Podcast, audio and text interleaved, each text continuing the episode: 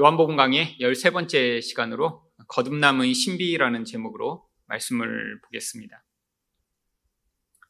신비라고 하는 단어는 우리 지각으로는 이해할 수 없는 그런 놀라운 일들을 이야기합니다.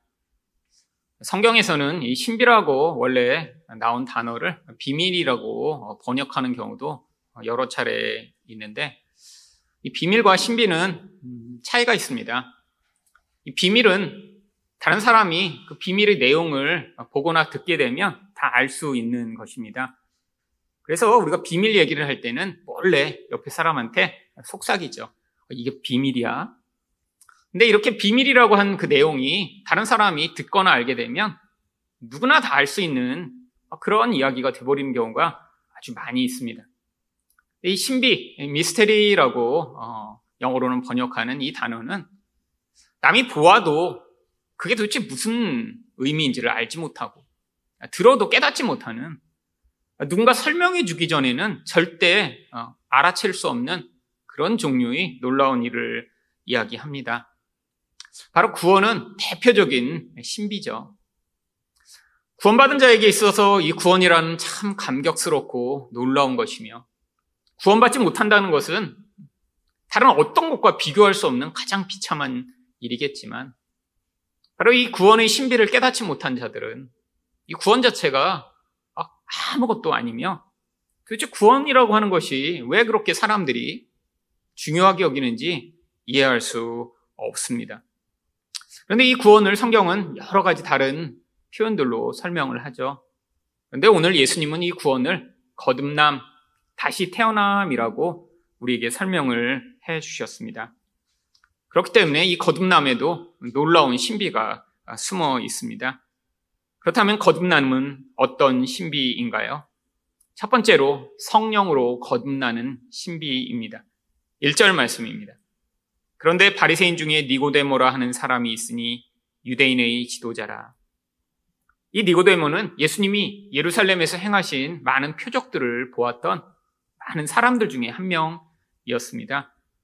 이 유대인의 지도자라고 하는 것은 이 니고데모가 당시에 이 유대를 다스렸던 70명의 이런 대표자들이 모여있던 사내들인 공유회라고 하는 지금 한국으로 치면 국회의원 같은 곳의 그러한 멤버였기 때문이죠.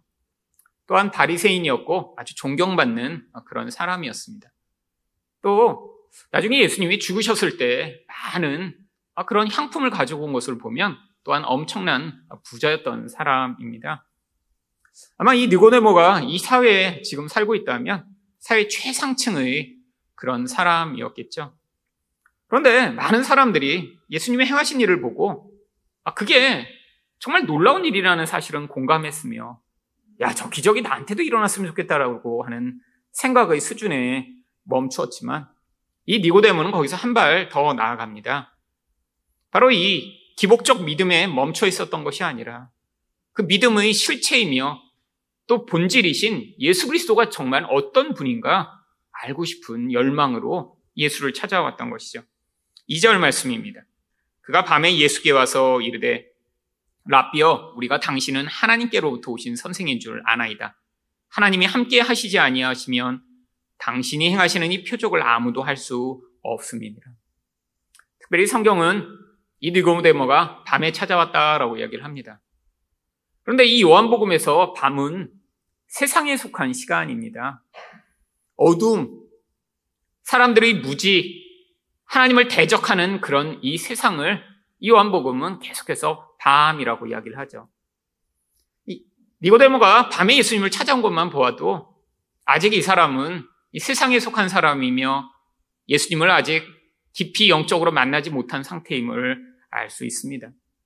그런데 모두 다 다 밤에 속해 있었는데 이 니고데모만 그 어두움 가운데 빛이신 예수께 나와 아, 당신이 행하신 표적을 보니까 이것은 하나님이 아니고는 도대체 불가능한 일인데 내가 당신에게 이 신비한 일에 대해서 좀 더 알길 원합니다라고 궁금증을 표하죠. 그때 예수님이 3절에서 이렇게 말씀하십니다. 예수께서 대답하여 이르시되 진실로 진실로 내게 이르노니 사람이 거듭나지 아니하면 하나님의 나라를 볼 수 없느니라. 예수님이 말씀하실 때 이 진실로 진실로라는 표현이 성경에서 자주 나오는데요. 이 진실로가 히브리어로 아멘이라고 하는 그런 표현입니다. 아, 우리도 기도하고 나면 아멘이라고 끝을 맺죠. 이 아멘이 도대체 무슨 뜻인가요? 그 말대로 이루어지리다라고 하는 그런 뜻이죠. 예수님이 여기서 아멘, 아멘 두 번이나 말씀하신 것은 바로 구약 성경에서 계속해서 하나님이 나는 진리의 하나님이며 내가 약속대로 행하겠다라고 하는 그 약속이 바로 이 예수님의 말씀 가운데 담겨 있음을 예수님이 말씀으로 확증하고 계신 것이죠. 하나님이 말씀하신 대로 지금 이루어지고 있다. 그래서 내 말이 진리이며 하나님의 진리의 약속의 성취이다라고 지금 말씀하고 계신 거예요. 그런데 갑자기 아, 예수님, 당신이 행하시는 그 표적이 도대체 무슨 표적인가요? 라고 물어봤는데 왜 갑자기 사람이 거듭나야 한다라고 이야기를 하고 계신 것일까요? 지금 예수님은 아셨습니다. 사람의 속에 무엇이 있는지 다 아시고 이 니고데모가 예수님을 왜 찾아온지 아셨는데 이 니고데모에게 니고데모가 진짜 궁금해하는 이 하나님 나라의 일에 대해서 설명하시기 위해서는 먼저 그가 이렇게 육적인 자리로부터 영적인 사람으로 변화되지 않으면 불가능하다라고 하는 사실을 아셔서 먼저 그 이야기를 하신 것이죠. 지금 이 하나님 나라의 일이라는 것은 영적인 것입니다. 아, 지금 여기 계신 여러분들은 우리가 믿음에 대해 예수에 대해 하나님에 대해 이야기를 할 때, 아, 맞아. 그렇구나 라고 받아들일 수 있는 것. 그런데 거듭나지 않은 사람들에게는 이런 이야기는 참 구름 잡는 얘기죠. 정말 아무 의미가 없는 것입니다. 왜 가서 맨날 똑같은 예수 얘기 듣고 있나? 아니, 도대체 예배 시간에 모여서 뭐 하고 있는 거지? 아니, 세상 사람들은 도대체 이해할 수 없는 그런 내용이에요. 지금 이 니고데모는 영적 호기심은 가지고 있지만 하나님 나라의 일에 대해서 이야기를 해도 아직 받아들일 수 없는 그런 사람이기에 예수님이 먼저 이 거듭남에 대해서 말씀하고 계신 것이죠. 지금 예수님이 행하시는 많은 표적들은 단순히 그것이 놀라운 기적이기 때문에 예수님이 행하신 것이 아닙니다. 도대체 어떤 의미인지 진짜 알려주시려면 그가 먼저 이렇게 하나님 나라를 볼 수 있는 새로 태어나는 일이 필요한 것이죠. 여러분, 예수님이 행하신 표적들은 대부분 병자들을 고치거나 귀신을 쫓아내신 것이었습니다. 그런데 이것들이 다 영적 의미가 있는 것이죠. 영적 눈이 열리지 않은 사람은 이것들을 보면 여전히 기복적 믿음으로 아, 나도 아플 때 이렇게 병이 나왔으면 좋겠다. 아, 이렇게 그냥 마귀들이 다 쫓겨나서 내 인생에서 좋은 일만 일어났으면 좋겠다라는 수준에 머물지만 예수님은 이런 표적들을 통해 이 하나님 나라의 실체와 예수님이 누구신가를 우리에게 보여주시고자 한 것이죠. 예수님이 고쳐주신 병들은 대부분 어떤 병이었나요? 바로 눈이 안 보이는 장님들을 고치시고 귀가 안 들리는 그런 귀머거리들을 고치셨습니다. 바로 예수 그리스도가 이렇게 영적으로 사람들이 보지 못하는 것들을 보게 해주시며 듣지 못하는 것들을 듣게 해주시는 분이심을 우리에게 가르치고 있는 것이죠. 대표적으로 예수님이 치료하신 문둥병자들은 어떤 사람들인가요? 뭐 그게 심각한 병이라 치료해 주신 것이 아니라 하나님이 이 문둥병을 통해 우리에게 이 죄의 참혹함과 무서움을 가르쳐 주시고자 했습니다. 여러분, 문둥병이 왜 무서운 병이었나요? 전염성이 너무 강하기 때문이죠. 또한 감각을 둔하게 만들어 나중에는 몸 전체의 말초가 다 잘라져 나갑니다. 예전에 약이 없을 때 문둥병 환자들은 이렇게 귀를 가려워서 만지다가 보면 귀가 뚝뚝 떨어지고 심지어는 눈도 빠지고 코도 떨어지고 나중에는 이 손발도 다 잘려서 나갔다고 그래요. 그래서 중국에서 약이 없을 때 수십 년 전 선교하셨던 어떤 분은 문둥병 환자촌으로 갔는데 사람들이 떼굴떼굴 굴러다니더래요. 이 말초가 다 잘라져 나갔어. 근데 고통이 없는 거예요. 그런데 그 결국이 무엇입니까? 죽음입니다. 근데 이게 죄라는 거예요. 여러분, 죄는 우리 감각을 둔하게 만듭니다. 죄가 우리의 영혼을 파먹고 우리 속 안에서 우리를 썩게 만드는데도 그게 죄라고 느끼지 못해요. 여러분, 이 죄의 가장 무서운 점이 그거죠. 여러분, 악한 일을 저지른 사람일수록 자기 죄에 대한 죄책감이 없습니다. 여러분, 죄책감이 있다면 그런 흉악한 일들을 행하지 않겠죠. 아이를 아, 정말 얼음물 속에 집어넣어 물고문을 하고 여러 명을 죽이고 이런 사람들이 아, 정말로 그 일에 대해서 아무런 감각이 없기 때문에 그런 일을 그냥 멀쩡하게 행하는 것이죠. 이게 죄라는 것이 무서운 영향력입니다. 근데 이 죄가 그냥 가만히 그 사람에게만 있는 것이 아니라 사람들에게 전염이 돼요. 다른 사람들도 그 죄의 영향력에 함께 휩쓸려 가며 결국에는 영적 죽음에 이르게 되는 이 무서운 현상이에요. 바로 예수님이 이런 우리의 상태를 치료해 주시고자 오신 메시아임을 보여주시고자 문둥병자들을 치료하신 거예요. 여러분, 영적으로 눈이 열린 자들은 우리가 얼마나 무서운 영적 문둥병에 걸린지를 깨닫게 돼. 내 안에 있는 이 죄가 얼마나 무서운 것인가 하나님 앞에서 우리 예수님만이 저를 치료하실 수 있습니다. 라고 그 치료를 간구하며 그 예수의 옷자락을 붙들 수 있는데 여러분 세상 사람들은 이 사실을 알지 못한 채 그냥 자기 안에 그 무서운 더러운 것이 썩어가고 있는데도 무더기로 그것을 감추며 살아가고 있죠. 여러분 이것을 깨닫는 것이 은혜입니다. 이건 영적으로 눈이 열린 자만 깨달을 수 있어요. 그래서 거기서 예수를 바라도록 하나님이 이런 일들을 행하고 계신 것이죠. 여러분, 바로 이 니고데모에게 이 이야기를 해주시고 싶은 거예요. 바로 영적으로 다시 태어난 자만 눈이 열려 세상 사람들이 보지 못하는 것들을 보고 듣지 못하는 것들을 들으며 이전에는 볼 수 없었던 그 더럽고 추한 자기 모습을 예수 그리스도 앞에 가지고 와 그 치료와 은혜를 간구하는 바로 그 자리에 설 수 있음을 가르치시고자 한 것이죠. 여러분, 근데 아직 니고데모는 이런 예수님과의 대화를 아직 이해할 수가 없는 상황입니다. 그러니까 4절에서 뭐라고 물어보나요? 니고데모가 이르되 사람이 늙으면 어떻게 날 수 있사옵나이까? 두 번째 모태에 들어갔다가 날 수 있사옵나이까? 지금 니고데모는 육적으로만 생각하고 있는 거죠. 다시 태어난다라고 말씀하셨더니 아니 내가 이렇게 지금 나이가 든 사람인데 엄마 뱃속에 어떻게 다시 들어갔다 나와요? 지금 예수님 말씀하신 것을 이해하고 있지 못한 것이죠.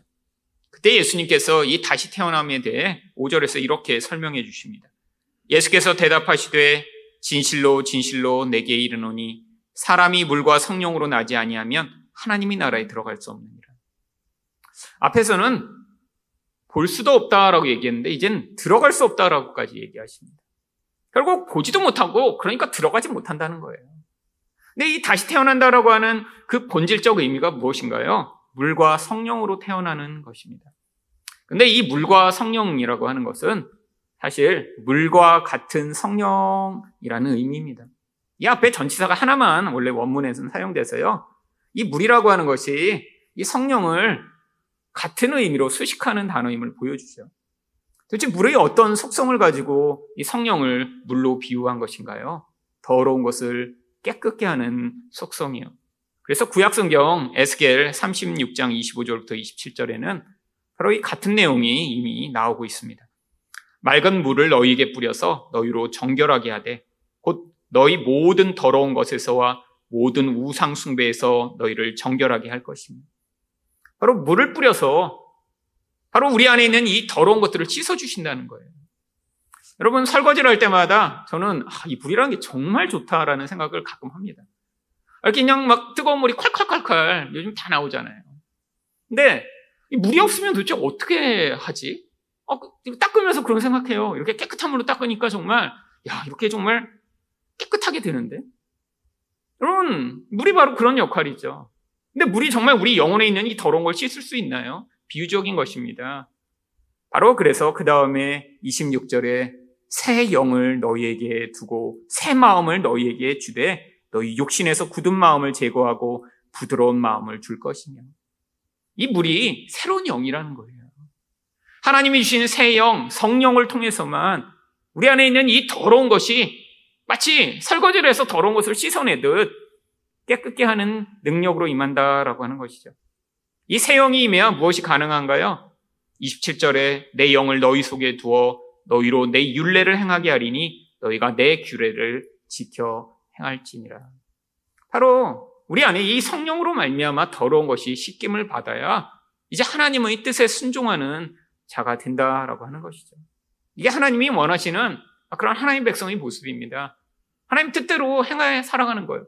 하나님이 우리에게 뭐 이거 해라 저거 해라 많은 걸 요구하시나요? 아니에요. 사실 딱 하나밖에 없습니다. 바로 하나님을 사랑하고 이웃을 사랑하는 거예요. 바로 아까 에스겔 36장 25절에서도 그 더러운 것의 가장 구체적인 한 가지를 우상 숭배라고 이야기를 하는 것이죠. 여러분, 우상 숭배가 무엇인가요? 하나님이 계셔야 할 자리에 하나님 대신에 다른 것을 올려놓는 것입니다. 많은 사람들이 하나님을 어떤 하나님으로 여기나요? 나의 단순한 문제를 해결해 줄 그런 하나님으로 여길 때 이거는 우상이 되는 것이죠. 여러분, 근데 문제가 하나님만 그렇지 않습니다. 우리 주변에 있는 모든 사람들을 우리는 다 우리 우상으로 만들어 놓고 결국 그를 통해 나의 욕망이 이루어지길 원하니까 자꾸 관계에서 문제가 생기는 거예요. 이게 모든 더러움의 본질입니다. 여러분, 우리가 정말 관계에서 진짜 힘든 이유가 무엇이죠? 내 남편, 내 아내, 아니, 내 자식을 내가 원하는 어떠한 존재가 되어 나의 필요를 채워줄 자로 계속 바라보니까. 그러니까 그 사람이 내 기준에 부합하지 않고 나에게 혹시 수치를 가져오거나 이익이 되지 아니하면 그 대상을 향해 분노하는 것이죠. 이게 우리 관계에서 늘 문제를 일으키는 가장 본질입니다. 인간은 근데 거기서 벗어날 수가 없어요.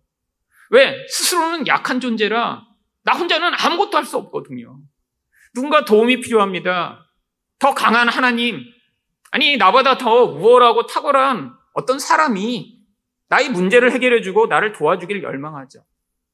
여러분, 이건 인간이 가진 가장 근원적 모습인데 성경은 이것을 가장 더러움이라고 이야기를 하는 거예요. 여러분, 이런 본질적 마음을 가지고 결혼했기 때문에 결혼해서 문제가 생기는 것입니다. 여러분, 모든 자매들이 다 결혼할 때 어떤 신랑감을 원하나요? 뭔가 나의 문제를 해결해주고 나를 정말 건강하게 지지해주며 경제적으로 튼튼한 뒷받침이 될 만한 사람을 기대하죠. 아니, 내가 돌봐주고 늘 병약하고 아, 늘 감정적으로 문제가 있으며 아, 나의 도움이 필요한 그런 사람을 자기 배우자로 생각하는 사람이 누가 있어요.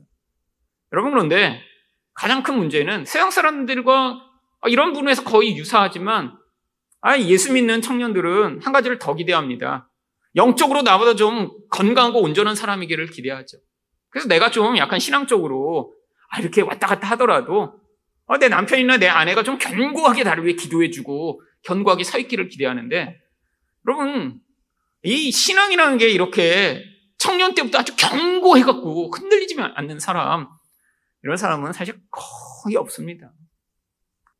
여러분, 이게 문제죠? 결혼해 보니까, 아니, 사람이라는 게 나이가 들면서 성숙도 하고, 하나님 안에서 고난도 겪으며 겸손해지고, 감정에 대해서도 뭐그 연약함도 줄어들고, 아, 이렇게 되는데, 아, 교도 후에 뚜껑을 딱 열고 보니 온전한 사람이 아닌 거예요.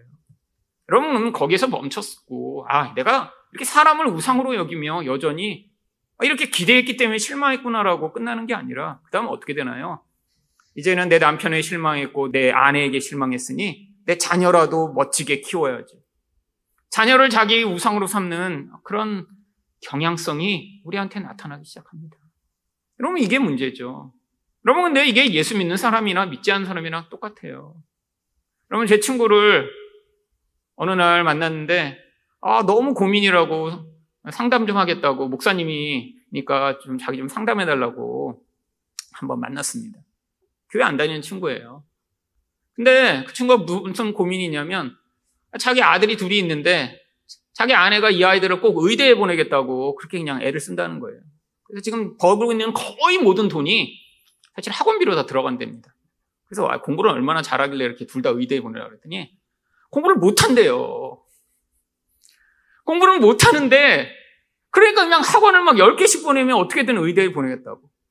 그리고 아내의 꿈이 지금 이게 아, 자기 아이가 아 지금 이 뭐 정상적인 이 뭐 6년의 중고등학교 과정에서는 아직 자기 실력을 못 발휘하니까 사수 오수를 시켜서라도 의대에 보내겠다는 거예요.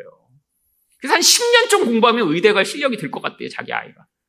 근데 자기는 도저히 자기가 봐서 자기 아내도 그렇고 자기도 그렇게 똑똑한 사람들도 아니고 지금 자기 아이 실력으로는 서울에 있는 학교에 가기도 지금 힘들 것 같은데 아내가 그러는데 그 말만 하면 지금 난리가 난대요, 집에서.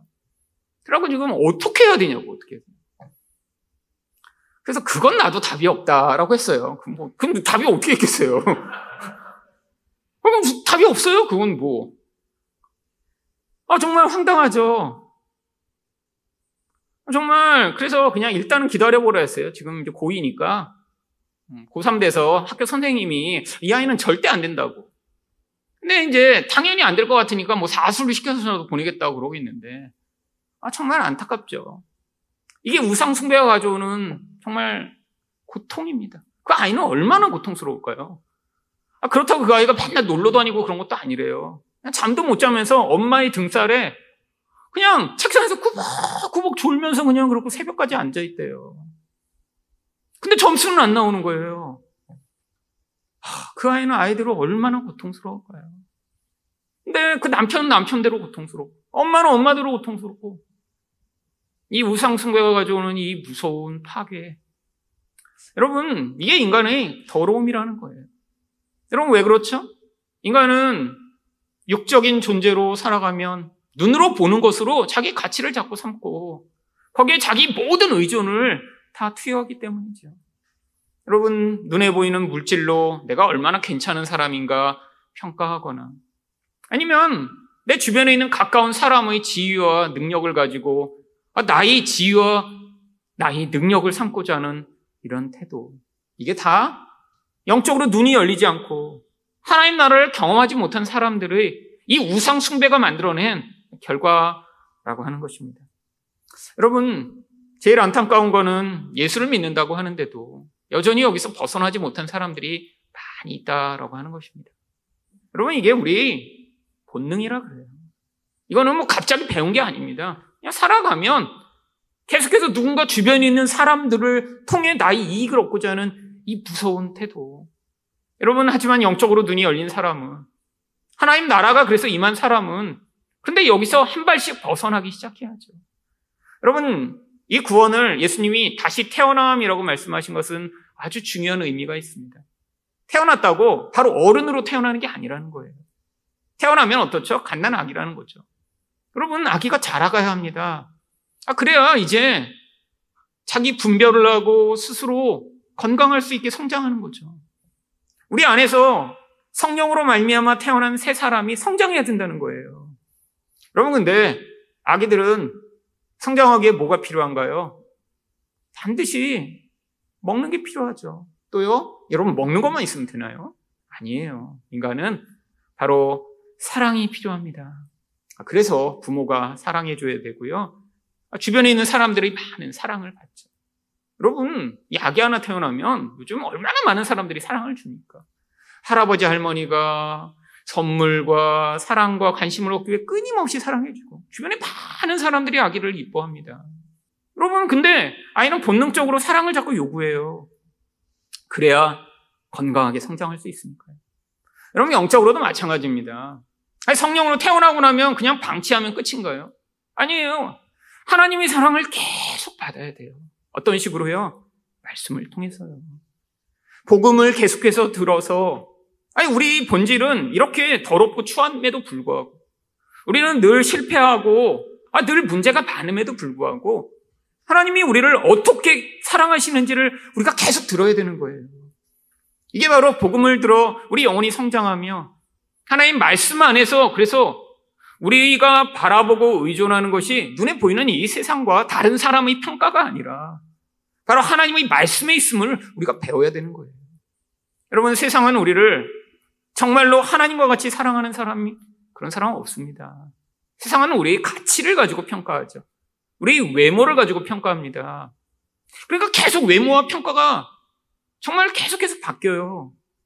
여러분 그러니까 힘든 거 아니에요?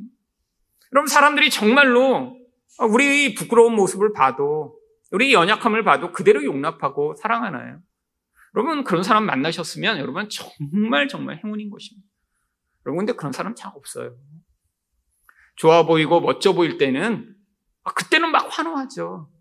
조금만 그런데 흠이 보이면 그러면 정말 달려들어 비난을 하고 욕을 하는 게 세상이죠. 여러분 이게 바로 연예인들의 운명 아닌가요? 여러분 연예인이 되는 걸왜 이렇게 사람들이 원하죠? 아, 사람들이 사랑을 받고 싶은 거죠. 그 인기요. 물론 연예인이 되면 화려한 삶을 살 수 있습니다. 돈도 벌 수 있죠. 그런데 그보다 더 원하는 건 사람들의 인정과 사랑입니다. 많은 사람들이 나를 환호해주고 어디 가나 알아주며 좋다라고 하면 그게 가져오는 강렬한 쾌감이 있거든요. 근데 문제는 대가를 치러야 되는 거예요. 어떤 대가요? 조금의 흠이라도 발견되면 무섭게 달려들어 욕하는 그 수없이 많은 사람들의 그 무서운 눈초리를 감당해야 되는 것입니다. 여러분, 이거 엄청 무서운 거예요. 왜? 사람들은 완벽한 어떤 영웅을 늘 꿈꾸는데 흠이 조금이라도 발견되면 또 무섭게 달려들어 그를 공격함으로 결국 자기 자신의 이 내적 열등감을 충족하고자 하는 무서운 그런 태도를 가지고 있기 때문이죠. 여러분, 그래서 여러분이 사람의 인정과 평판에 여러분의 인생의 가치를 두고 살면 여러분의 인생 내내 고통스럽습니다. 누군가 여러분을 좋게 평가하면 아, 그때는 조금 기분이 좋아졌다가. 아, 누군가 여러분을 또 비난하기 시작하면 또 급 강화해. 우울해졌다가. 여러분 문제는 바로 여기서 벗어나는 수 있는 유일한 길은 바로 하나님이 우리를 어떻게 평가하시고 어떻게 바라보시는지를 우리가 계속 말씀으로 들어야 하는 거죠. 마치 아이가 태어나 주변 사람들이 계속해서 사랑을 부어주는 것을 경험하듯 하나님이 내가 이런 부끄러운 모습임에도 나를 향해 사랑하는 아들아, 사랑하는 딸아, 내가 어떤 모습임에도 불구하고 내가 너를 위해 십자가에서 내 아들을 죽여 너를 사랑하였단다라고 하는 그 음성을 들으실 때 말씀이 여러분의 영혼에 그래서 계속해서 생명의 양식이 되어 그 양식을 공급할 때 우리 영혼에 있는 새 사람이 점점 건강하게 자라갈 수 있습니다. 그래서 예수님이 6절에 뭐라고 말씀하시나요? 육으로 난 것은 육이요, 영으로 난 것은 영이니. 여러분, 육적인 것과 영적인 것, 이게 다른 거라는 거예요. 그런데 분리할 수는 없습니다. 여러분, 이게 신비한 거죠. 하나님이 인간을 만드실 때, 뭐 영적 인간 따로 만드시고, 육적 인간 따로 만드셔갖고, 따로 살도록 만드신 게 아니에요. 아, 차라리 그러면 더 편할 것 같아요. 우리가 예수 믿고 나면 이 육을 확 그냥 벗어버리고, 그냥 하늘도 벙벙 날아다니며, 아, 세상에 이렇게 먹을 거 별로 탐하지 않고, 아, 그러면서 정말 살 수 있으면 얼마나 좋겠어요. 여러분, 근데 하나님이 원래 만드신 원래의 모습이 뭐죠? 인간의 육안에 영을 담으신 것입니다. 하이브리드적 존재예요. 여러분, 하이브리드가 뭔가요? 두 가지 존재가 합쳐진 거죠. 아, 요즘 인기 있는 자동차가 그렇잖아요. 전기랑 휘발유랑 두 가지 같이 쓰는 것입니다. 전기 하나만 쓰든지 휘발유 하나만 쓰면 아니 둘 다 약점이 있어요. 휘발유 자동차는 아니 휘발유를 계속 많이 넣어야 되니까 돈이 많이 듭니다. 전기 자동차는요. 아니 충전하는 데가 많지가 않아요. 그러니까 이 둘을 합쳐놨습니다. 아 그래서 필요에 따라 둘 다 사용하여 연비도 길고 또 때로는 전기를 사용할 수 있게. 근데 인간이 그렇다는 거예요. 인간을 천사처럼 영적으로만 만드시지 않았어요. 육안에 원래 하나님이 영을 담으셨습니다. 근데 이 육이라고 하는 존재는 원래 뭐로 만들어졌죠? 아파르라고 하는 흙으로 만들어졌습니다. 근데 이 아파르라고 하는 원래 히브리어는 좋은 흙, 도자기를 빚을 때 사용하는 아름다운 흙을 얘기하는 게 아니에요. 상경에서 이 아파르가 다른 곳에서는 먼지, 쓰레기라고 번역되는 것입니다. 그냥 날아다니는 먼지 덩어리 모아갖고, 아, 그래서 거기다가 그 귀하디 귀한 하나님의 형상인 영을 넣으신 거예요. 왜요? 이게 인간의 본 모습이죠. 진짜 아름다운 거는 그 안에 담긴 하나님의 형상인 영입니다. 그런데 그 영이 그냥 이 세상이라는 곳에서 살아갈 수 있도록 하나님이 이 육은 아무것도 아닌 그런 나중에 죽으면 먼지처럼 사라져버릴 존재 안에 담아 놓으신 것이죠. 왜? 눈에 보이는 세상 가운데 하나님의 마음을 가진 존재가 이 세상을 하나님의 마음으로 통치하고 사랑하고 섬겨서 세상 가운데 하나님의 모습을 드러낼 수 있도록요. 여러분, 그런데 인간이 이 영이 죄로 말미암아 이간 안에서 떠나는 순간에 이 먼지와 같은 흙만 남게 된 거예요. 그러니까 너무 부끄러워서 인생 내내 이 부끄러움을 가리고 이 초라함을 감추고자 몸부림을 치는 거죠. 여러분, 자기의 그 부끄러움을 가리고자 살아가는 이 세상 사람들의 모습을 보면 정말 너무나 안타깝습니다. 정말 제가 참 창피해요. 아니, 인간은 다 똑같은 흙인데, 근데 거기다가 정말 금칠하고, 아, 이거 좋은 거라고 갖다가 하면서, 아, 나는 이런 존재야 자랑하고자 하는 이런 속물들. 여러분, 세상 사람들도 이 속물이라는 단어 진짜 싫어해요. 여러분, 세상에 나가 누구 보고, 아, 당신 속물이죠? 이러면 어떻게 될까요? 그냥 관계 끝자는 겁니다. 그날로. 한번 해보세요. 궁금하시면. 가서 뭐 시계 자랑하는 사람 보고, 아이, 속물. 이렇게 한번 해보세요. 아, 이거 내가 이거 뭐, 이게 시계 5천만 원짜리인데 그러면, 아, 속물. 여러분, 속물이 뭐죠? 세상에서 이렇게 한두 가지 가치를 가지고 그게 마치 인간 전체를 대표할 수 있는 것처럼 자랑하며 의존하는 사람을 속물이라고 하잖아요. 아, 돈 벌었더니 돈으로 막, 아, 내가 이렇게 부자인데. 아이, 자기가 무슨 어디 유학하고 왔더니 박사라고, 아, 내가 이렇게 똑똑한데. 이런 걸 속물이라고 부르잖아요. 여러분, 근데 세상 사람도 다 싫어해요. 근데 문제는 다 속물입니다. 여러분, 그거 모르셨어요? 그러면 속물이라고 부르는 건 진짜 싫어하는데 다 속물이에요. 만나보면. 다 뭔가 내가 가진 걸 자랑하고 싶어 하고. 왜 그런 줄 아세요? 이 흙이 너무 부끄러워서 그래요. 벗겨놓고 나면 아무것도 아니니까. 아, 비싼 명품이라고 갖다 붙여놓고. 아, 남들이 비싼 거라고 하는 거 차고. 남들이 좋다라고 하는 거 들고. 여러분, 갈수록 점점 더 심해져 갈 거예요. 여러분, 이게 인간의 정말 비참한 모습이죠. 아니, 그까지 빼긴 먹으라고 새벽부터 가서 백화점 가서 하루 종일 줄 쓴대요. 아, 정말 그런 걸 보면 정말 진짜 안타까워요. 여러분, 그게 그렇게 가치 있는 것이라면 생명을 걸고, 아니, 그 전날부터 가서 줄을 서야죠. 근데, 아니, 그걸 가치로 여기지 않는 사람의 눈에는 이해할 수 없는 그런 것들입니다. 물건을 통해 자기 가치를 증명하고 싶어 하고, 아, 자기 힘을 통해 자기가 어떤 존재인가, 아, 자기에게 영광을 삼고자 하는 이 비참한 인간의 모습이요. 여러분, 눈을 열어야 됩니다. 하나님이 우리를 어떤 가치 있는 존재로 만드셨는지, 우리를 가치 있게 만드시기 위해 하나님이 어떤 귀한 예수 그리스도의 피를 우리를 위해 흘리셨는지 아는 자만 이 물질로 자기를 치장하고자 하는 이 세상의 무서운 더러운 추잡한 모습에서 벗어날 수 있는 것이죠. 여러분 그런데 이렇게 영적으로 태어나는 건 우리에게 감각적으로 느껴지지 않을 수도 있습니다. 7절과 8절입니다. 내가 내게 거듭나야 하겠다는 말을 놀랍게 여기지 말라. 바람이 임의로 불매 내가 그 소리는 들어도 어디서 와서 어디로 가는지 알지 못하나니 성령으로 난 사람도 다 그러하니라. 여러분 영이라는 건 우리가 눈으로 보고 귀로 들을 수 없다라는 거예요.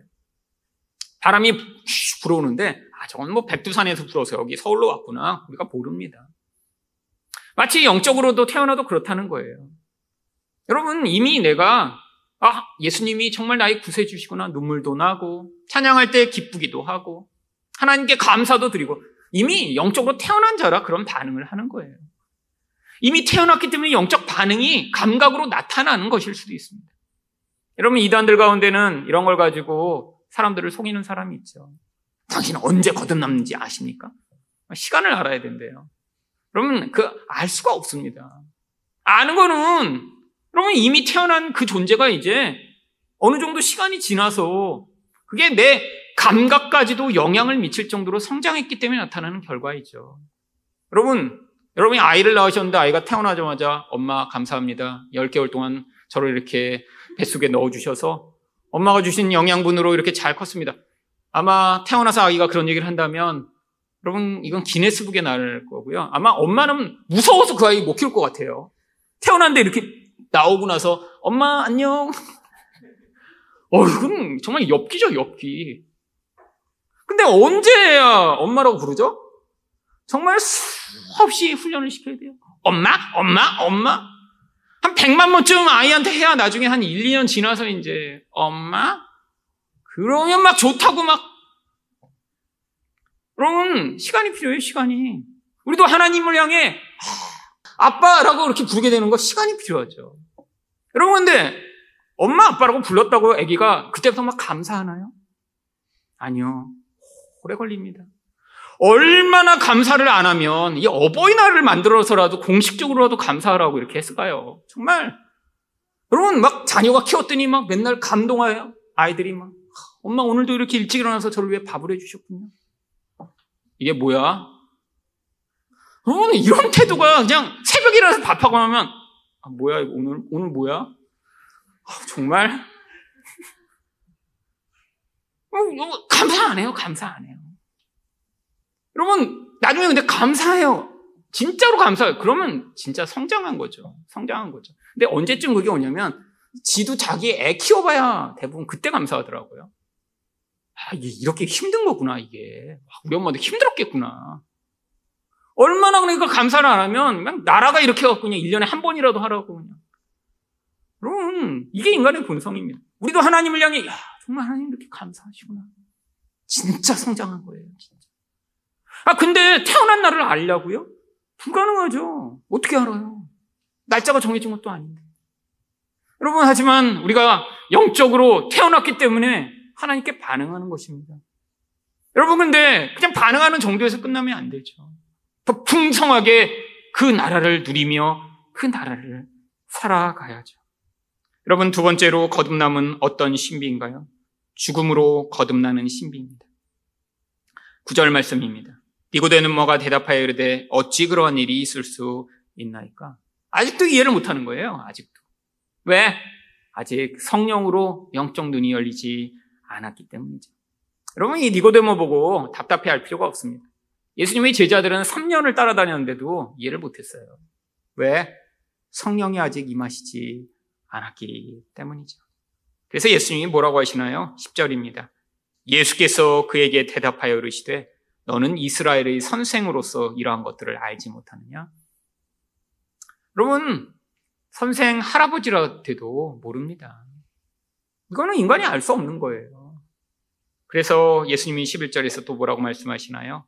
진실로 진실로 내게 이르노니 우리는 아는 것을 말하고 본 것을 증언하노라. 그러나 너희가 우리 증언을 받지 아니하는도다. 근데 왜 갑자기 우리라고 말씀하시죠? 뭐 예수님 말고 다른 분이 계신가요? 이 우리는 이 하나님 나라를 이미 거듭나서 경험하고 본 모든 하늘나라의 증인들을 이야기하는 것입니다. 바로 우리, 나 같은 자. 근데 지금은 예수님 혼자지만 이제 많은 자들이 그 우리 안에 포함될 거예요. 바로 우리도 그 우리 안에 포함된 자죠. 이제 우리는 남들이 보지 못하는 것들을 봅니다. 남들이 듣지 못하는 하나님의 음성을 듣고 하늘 나라를 이제 소망하는 자들이 됐어요. 근데 우리들이 어때요? 이제 알고 본 것을 증언하는 자들이 된 거예요. 그래서 12절에 예수님 뭐라고 말씀하시나요? 내가 땅의 일을 말하여도 너희가 믿지 아니하거든 하물며 하늘의 일을 말하면 어떻게 믿겠느냐. 지금 땅에서 벌어지는 일도 이해 못한다는 거예요. 지금 예수님이 표적을 행하시고 놀라운 일들을 행하시는데 그 의미를 얘기하셔도 깨닫지 못하는 이 상태. 하늘의 일은 말할 것도 없다라는 것이죠. 그런데 13절에서 하늘에서 내려온 자 곧 인자 외에는 하늘에 올라간 자가 없느니라. 왜 갑자기 예수님이 하늘에서 오셨다, 하늘로 올라가신 유일한 분이라고 얘기하시죠? 이 하늘의 일을 증언해 주시는 분이 바로 예수님 한 분이시기 때문입니다. 아, 물론 구약에서도 이렇게 하나님의 백성들 가운데 하나님 나라의 간자들이 있죠. 근데 문제가 뭐죠? 가서는 안 와요. 와서 이 천국이 이렇다고 우리에게 와서 좀 설명해 주면 참 좋겠는데 일단 가면 못 나와요. 끝이에요. 그러니까 증언을 아무도 그 다음에 할 수가 없습니다.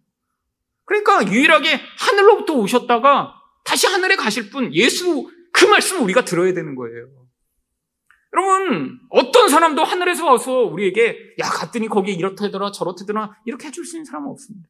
아 물론 천국에 갔다 왔다고 이렇게 책낸 분들은 많습니다. 이거 다 가짜예요. 다 가짜예요. 여러분, 그 책 한번 자세히 읽어보셨나요? 사실 저는 제가 젊어서 은혜를 받고 나서 사실 천국에 제가 갔다 오고 싶었습니다. 엄청나게 갔다 오고 싶었어요. 여러분들은 그런 열망이 없으신지 모르겠어요. 저는 왜 그렇게 갔다 오고 싶었는지. 그냥 가기만 하면 안 되고, 가면 죽는 거잖아요. 갔다 와야 돼요. 근데 왜 오고 싶었냐면, 갔다 오면, 여러분 저는 다른 존재가 될 거 아니에요. 만약에 제가 천국에 갔다 왔다고 생각해 보세요. 그럼 여러분과 저는 이제 차원이 달라지는 것입니다. 제 말을 들으셔야 돼요. 전 갔다 왔으니까. 여러분, 그럼 저는 권위가 생기는 거예요. 여러분, 그래도 저도 얼마나 궁금한데 가서 보고 나면 얼마나 좋을까요? 여러분 근데 책을 제가 그래서 엄청나게 읽었습니다. 뭐 퍼시 콜레부터 시작해갖고 뭐 근데 다 가짜예요, 다 가짜예요. 여러분 뭐 천국에 왔더니 어떤 분은 제가 제일 읽었던 황당한 글은 아파트가 뭐 끝이 없이 있는데 아파트마다 다 전자레인지가 하나씩 있는데 전자레인지에 무한히 리필해서 먹을 수 있는 물고기와 떡이 있대요. 그래서 천국에는 영원히 물고기랑 떡만 먹어야 돼. 그거 지옥 아니에요? 그럼 성경에 나오는 물고기랑 떡은 막 이렇게 지금 뭐 물고기 참치랑 뭐 크로아상을 주신 게 아니에요. 여러분 보리떡은요 서민들만 먹는 떡이에요. 밀떡이 너무 비싸갖고 진짜 가난한 사람들은 보리떡을 먹었어요. 근데 보리떡이 너무 목이 막히고 먹기 힘들어서 정말 그 힘든 보리떡을 넘기고자 물고기를 참치를 먹은 게 아니라 짜게 소금에 절여 지금의 새우젓 같은 걸 먹은 거를 물고기라고 부른 거예요. 그래서 그 새우젓 같은 그 짠! 그 소금기 있는 물고기를 먹으면 보리떡을 먹어야 겨우 삼킬 수 있는 그런 거. 여러분 영원히 천국에서 그걸 먹는다고요? 아, 저는 좀 약간 전 하나님한테 항의하고 싶어요. 그런 천국이라면. 아, 도대체 어디를 갔다 오셨는지 모르겠어요. 다 천국이라고 갔다 왔는데. 여러분 가짜입니다 다. 자기가 상상하는 천국을 만난 거죠. 아, 뭔가 신비한 경험을 했겠죠. 성경적 지식이 제대로 없으니까 아, 자기가 꿈꾸고 상상하던 그런 신비적 경험을 하고 나서 뭔가 그걸로 자기 영향력을 미치기 위해 책을 쓴 것이죠. 여러분, 그래서 예수님 말씀만 들어야 돼요. 진짜 갔다 온 분은 없어요. 예수님은 근데 하늘에서 오셔서 우리에게 이 말씀을 통해 진짜 하늘나라가 어떤 것인지 우리에게 가르치고 계십니다. 근데 예수님이 천국에서 오셔서 우리에게 말씀하실 가장 놀라운 영적인 일이 뭔지 아세요? 바로 14절입니다. 모세가 광야에서 뱀을 든 것 같이 인자도 들려야 하리.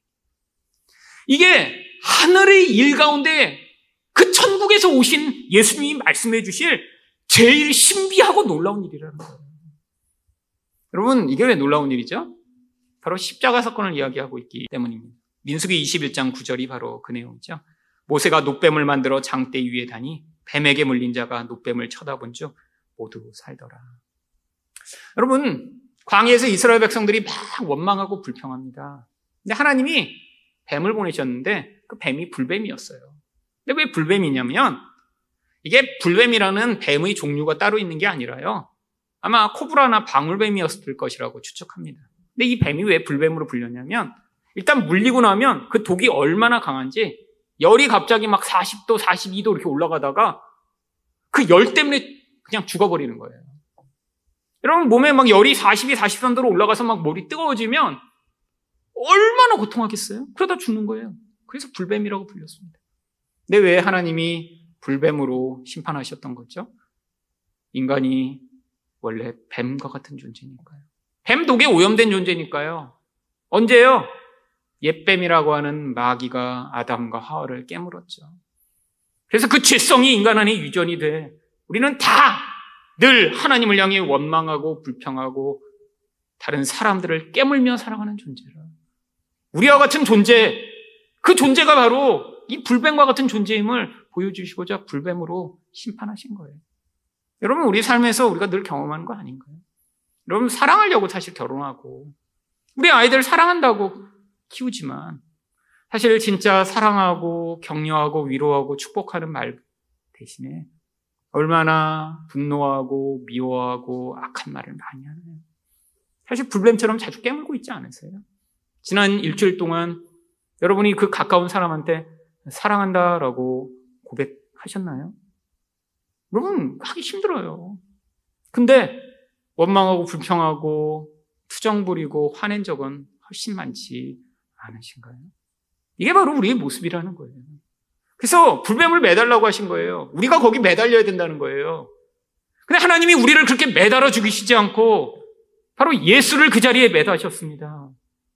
그래서 그 예수를 바라보는 자마다 어떻게 해요? 살 수 있도록요. 이게 하늘의 신비예요. 우리가 살 수 있는 유일한 길은 예수가 죽으신 자리를 우리가 바라보는 거예요. 하늘에서 오셔서 이 하늘은 이렇게 놀라운 곳이다? 야, 천국에 왔더니 이런 놀라운 일이 있어. 우리에게 이렇게 말씀해 주신 게 아니라 하늘의 일 가운데 가장 놀라운 일로 예수님이 말씀하신 거는 이 십자가의 신비입니다. 서양 사람들에게는 미련한 것이죠. 근데 우리는 십자가를 바라볼 때마다 하나님, 제가 거기에 매달려 죽어야 될 불뱀 같은 자인데 저를 대신하여 예수가 그 자리에 매달려 저를 살려주셨군요. 제가 그 믿음으로 다시 예수를 바라봅니다. 라고 십자가 앞에 선 자들에게 하나님이 생명을 주십니다. 어떤 생명이요? 15절을 보시면 이는 그를 믿는 자마다 영생을 얻게 하려 하시니라. 바로 이 영생이라는 영원한 생명, 하늘의 생명, 이 세상 사람들은 맛볼 수 없는 생명을 주신다는 거예요. 여러분, 그래서 우리가 날마다 무엇을 해야 하나요? 갈라디아서 2장 20절 말씀처럼 내가 그리스도와 함께 십자가에 못 박혔나니 그런즉 이제는 내가 사는 것이 아니요 오직 내 안에 그리스도께서 사시는 것이라. 이제 내가 육체 가운데 사는 것은 나를 사랑하사 나를 위하여 자기 자신을 버리신 하나님의 아들을 믿는 믿음 안에서 사는 것이라. 여러분, 우리 안에 있는 불뱀의 모습을 발견할 때마다 이제는 십자가 앞에 나가요. 예수님, 예수님이 달리신 그 십자가에 이 옛사람을 같이 못 박습니다. 거기서 이 옛사람이 죽고 내 안에 다시 새 사람이 살아 그 새 사람으로 살아가게 하여 주시옵소서라고 간구하는 하나님 백성들에게 바로 이 하나님 나라의 실체인 바로 이 놀라운 하나님의 통치와 은혜를 맛보게 하시는 은혜가 있을 것입니다. 바로 이 거듭남은 우리에게 성령으로 일어나는 것이며 예수의 죽음으로 말미암아 시작된 것입니다. 이 영적으로 다시 태어난 여러분들, 이 육신적 죄악에 머물러 있는 자리로부터 십자가 앞에 날마다 서셔서 십자가의 능력과 성령으로 날로 날로 성장하시는 여러분 되시기를 축원드립니다.